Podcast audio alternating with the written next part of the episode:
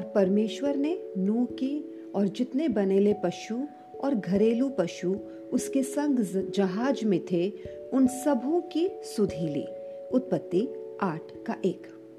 एक साल तक जानवरों से भरी नाव में फंसे रहने की कल्पना करें।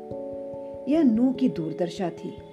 उसके पास भागने के लिए कोई जगह नहीं थी। कोई चैन या शांति नहीं थी। और कोई संकेत नहीं था कि वह या उसका परिवार कब बाहर निकल पाएगा। लेकिन नूह दृढ़ बना रहा।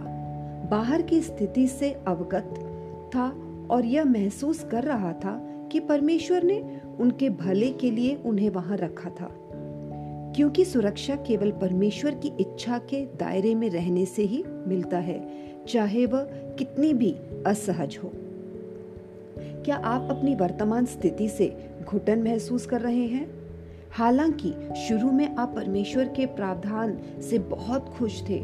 अब आप उन चुनौतियों से निराश हैं जिसका आप सामना कर रहे हैं? आइए, हम कुड़कुड़ाए नहीं, बल्कि हर परिस्थिति में परमेश्वर का धन्यवाद करें, क्योंकि वह आपको नहीं भूला है और अपने समय में वह सही द्वार खोलेगा। जो आपको उस मार्ग पर आगे बढ़ाएगा जो उसने आपके लिए तैयार किया है।